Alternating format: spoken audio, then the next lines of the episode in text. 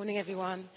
Today's reading is taken from John chapter 1, verses 1 to 14, which can be found on page 1063 in the Holy Bible. In the beginning was the Word, and the Word was with God, and the Word was God. He was with God in the beginning. Through him all things were made. Without him nothing was made that has been made. In him was life, and that life was the light of all mankind. The light shines in the darkness, and the darkness has not overcome it. There was a man sent from God whose name was John. He came as a witness to testify concerning that light, so that through him all might believe. He himself was not the light. He came only as a man to witness to the light. The true light that gives light to everyone was coming into the world. He was in the world, and through the world was made through him. The world did not recognize him. He came to that which was his own, but his own did not receive him. Yet to all who did receive him, I'm sorry, yet to all that did receive him, to those who believed in his name, he gave the right to become children of God, children born not of natural descent, nor of human decision or a husband's will, but born of God. The Word became flesh and made his dwelling among us. We have seen his glory, the glory of the one and only Son, who came from the Father, full of grace and truth. So, loving God, thank you for your word to us this morning. Uh, we ask that our hearts um, are open to receive what you have for each of us um, as individuals. Speak to our hearts, Lord, uh, as each uh, unique person and to us as a community here together. In Jesus' name we pray. Amen. So, you may or may not have noticed that actually we have left the Christmas season. This is our first week of it not being the Christmas season. The crib has gone. Um, there are no vestiges of the Christmas season left uh, visible in church. Uh, and yet, we have perhaps one of the most Christmassy texts um, given to us this week that is possible to have. This reading from John 1 um, is always the, the Christmas text. The Word became flesh and lived among us. Amen. So I'm sort of hoping that in a way that over the Christmas season, and certainly if you were around in December, you will have engaged um, with that part of the text, with the idea um, that God has been born among us. Uh, the text from John focuses on the fact that we have a God who is both fully divine, so there's this idea that the Word was uh, before all things, and also fully human. That God knows what being human is like, um, not because he sort of looks down on us, but because he became human. And this has all kinds of meaning for us um, in terms of how we follow God, how we know that God knows us, really knows us, not just pretend knows us, but really knows us, knows us in all our humanity and all its messiness. And for me, this has an, a, you know, a fundamental impact on my own faith and how I live as a disciple of Jesus. Uh, because for me, it's a liberation. It's a freedom. I cannot pretend before God because God knows. Not as a faraway figure like a CEO um, or a head teacher, uh, but because God has lived in my skin. So I'm kind of going to leave you with that as part of the Christmas story, uh, because we are moving on in our story now um, in terms of uh, moving from the crib uh, to thinking about the journey of Jesus to the cross, because that's where we're headed now.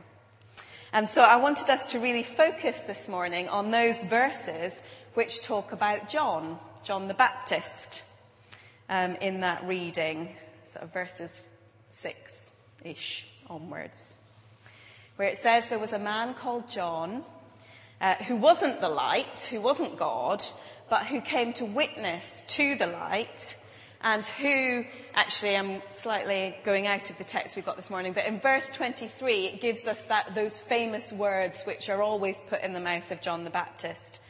Uh, that this person was there crying out, make straight the paths before the Lord. If Jesus knows us because of his humanity, John knows us in our calling to be disciples of Jesus to be witnesses, to testify to the light, uh, to be heralds of God in the places where we are put. So I'm going to ask you to have a little think about that now because I think it's important for us to, to do this work together um, this morning. What does it mean to you to make straight the path? And in particular, and this is even more difficult for us sometimes, what does it mean uh, to you to make straight the path in your own heart for God? What gets in the way? What are the rocks uh, that are preventing God's way into every part of your life and your heart? What do you need to clear we're still almost in the new year resolution period. We're right at the beginning of the year. So let's think, what do you need to clear away in order to make way in your life for God? So I have a path here and I need four volunteers. You don't have to say anything, do anything, you just have to hold a bit of paper. So, and you can be little or you can be an adult. There's no discrimination here. We're all ages. So big or small. If somebody is going to have to be able to sit on this, that's the only stipulation. Brilliant. Davina, right. Guys, so I've got two. Need another two. Lovely. Thank you. I, sorry, I don't know your name. What's your name? Sophia. Welcome, Sophia. Anyone else? I will pick. Andrea's going to come. Brilliant. If you move yourself into the side here, so I'm going to do this one at a time. Right. Brilliant. So why, do, Davina, why don't you come right up here? And you are my first rock, okay? And this rock, if you just hold that up for everyone to see, is the rock of busyness. So do, I'm going to suggest some things which might get in the way. Okay, these things that might get in the way for us with God. Busyness. Perhaps, and this might not be you, so if it's not you, fine. But it, it might be a few of us. You feel too busy to pray.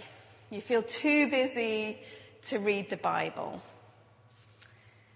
And sometimes busyness makes us feel good. It makes us feel important um, or indispensable. Sometimes busyness can be a bit of a distraction technique. There might be something that we don't want to pay attention to, that we want to avoid. Sometimes busyness is about deep down wondering whether what we do is the only thing that gives us our worth. So we make ourselves busy. Are you too busy? Are you too busy to pay attention to God? Okay, next. Guy, do you want to take that?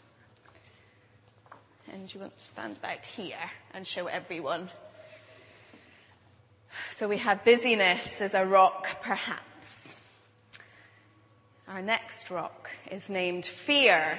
This is a bit like an anti-pilgrim's progress, isn't it? I don't know if you've ever read Bunyan's text. We have busyness, we have fear, we don't have courage, and uh, not yet. Wait and see.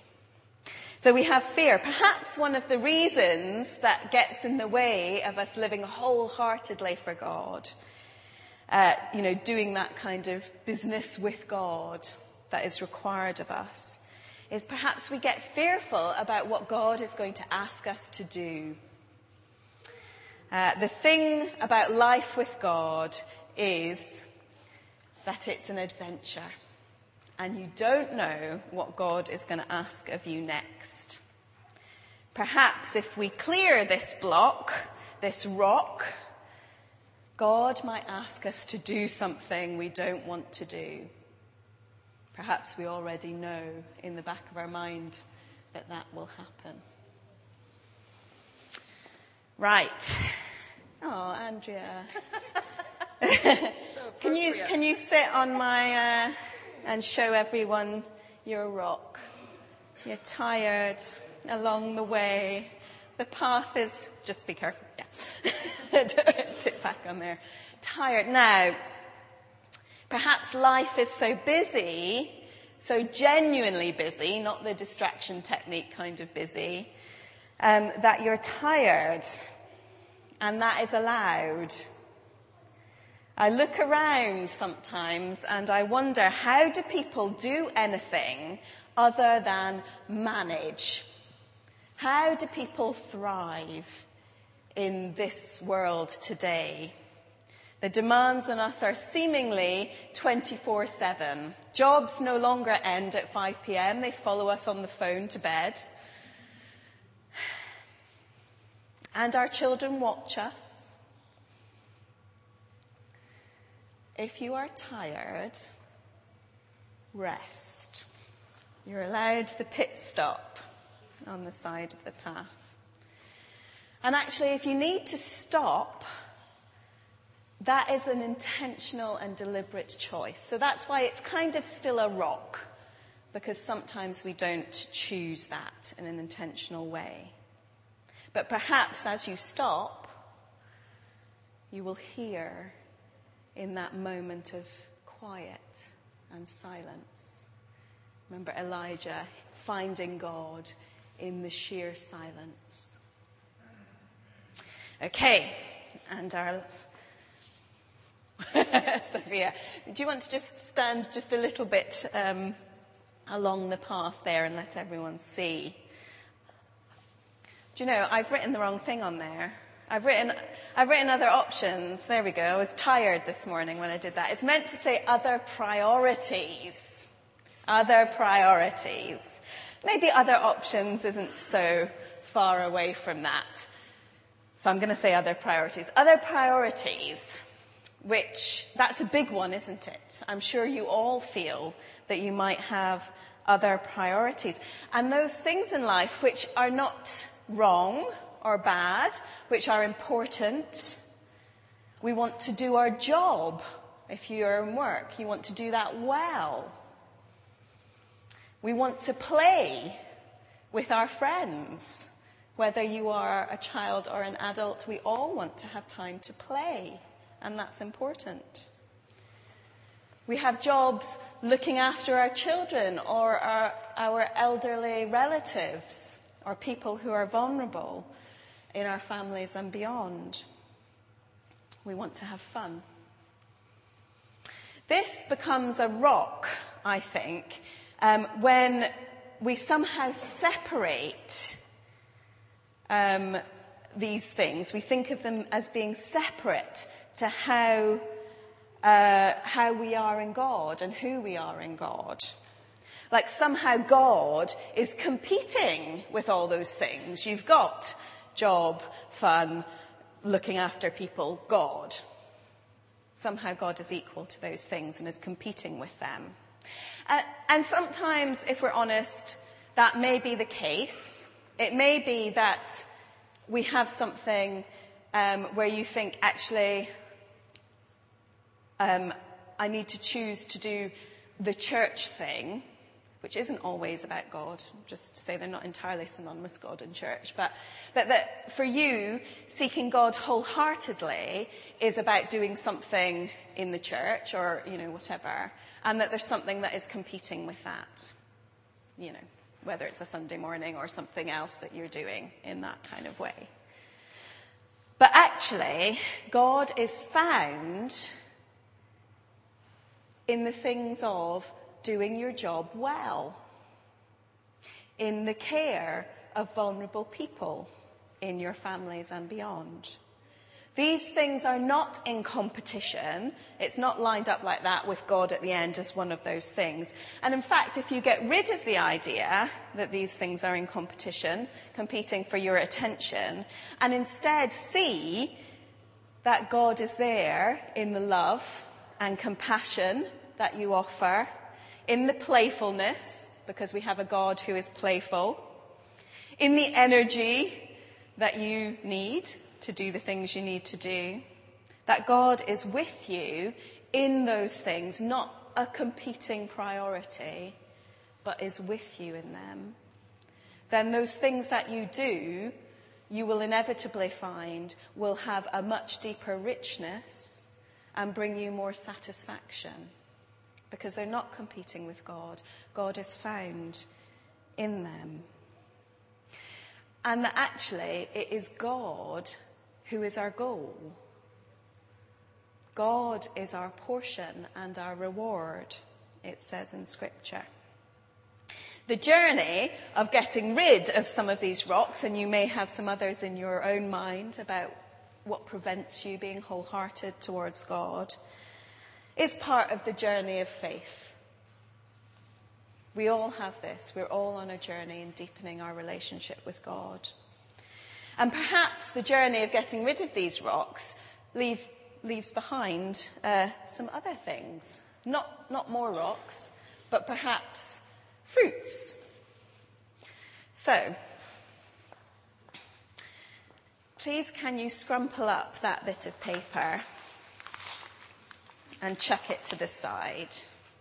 Excellent. So we've thrown away busyness and we're going to replace it if you show that to everyone with wisdom. If we work at knowing that what we do doesn't give us our worth, on choosing not to be distracted from the inner stuff that God uh, needs our attention in, this is wisdom and the path of wisdom on which we set our our foot uh, leads us in this way. So, Guy, can you scrumple up your piece of paper, please? I'm Going to throw away fear. Yeah, throw it away. Excellent. And we're going to give you peace. Sometimes we are fearful that God will ask us to do something we don't want to do.